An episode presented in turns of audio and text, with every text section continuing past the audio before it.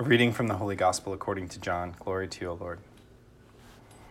Lifting up his eyes to heaven, Jesus prayed, saying, I pray not only for these, but also for those who will believe in me through their word, so that they may all be one, as you, Father, are in me, and I in you, that they also may be in us, that the world may believe that you sent me.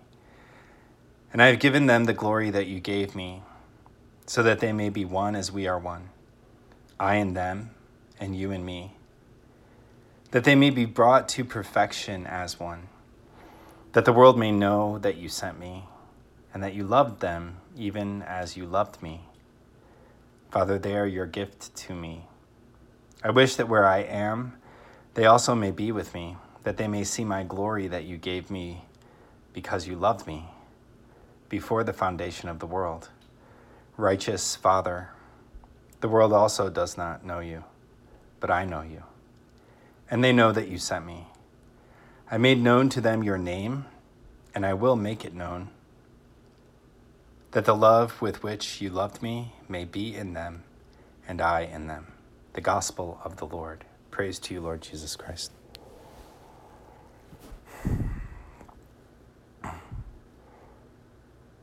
This Gospel reading is known as the high priestly prayer of Jesus, that he prays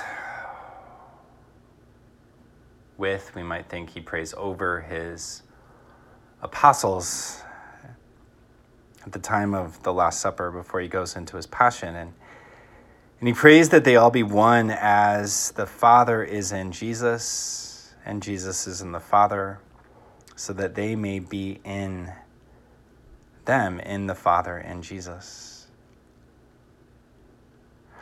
And that is what our Lord came to do. Our Lord came in order to invite us into this kind of relationship that he has with the Father, that he came to make us his adopted sons and daughters. And so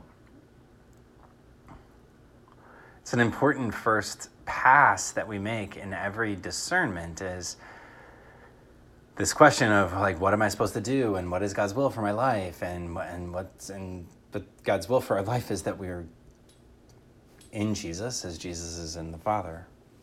And that's it. That's the most primary thing. And it seems that over and over and over and over again in the readings, this has been the same theme. And, and in my own preaching, this has been the same theme, that, that Jesus belongs to the Father, and we're supposed to belong to Jesus. And that we're called to have that same relationship that Jesus has with the Father. And our Lord gives us the opportunity to look into his heart and see what it means to be in relationship with the Father.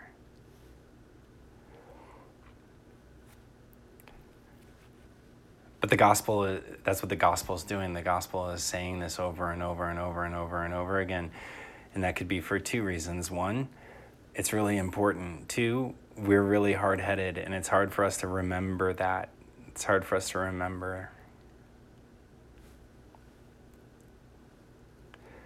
that we're called to entrust our hearts to a God who loves us, who is love, who is communion, who is that relationship between the Father and the Son.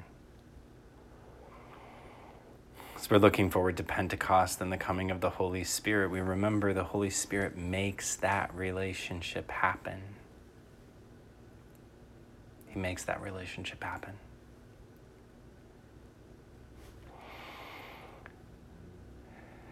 And so we pray today for that kind of unity, that union in our own hearts, in our own lives, in our own relationship with the Lord. That union that belongs to him and precedes every mission that we go out to do.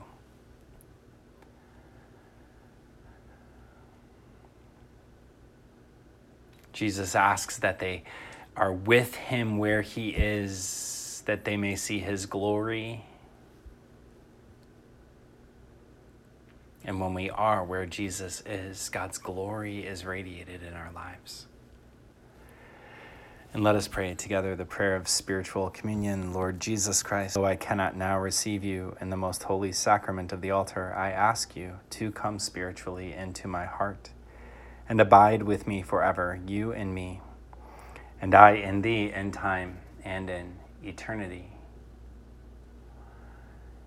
And this Mass is being offered for in thanksgiving for fifteen years of priesthood, which I celebrate today, and uh, And so to all of those who, you who may be listening, um, just really grateful for the gift that you all are to me as well. God bless.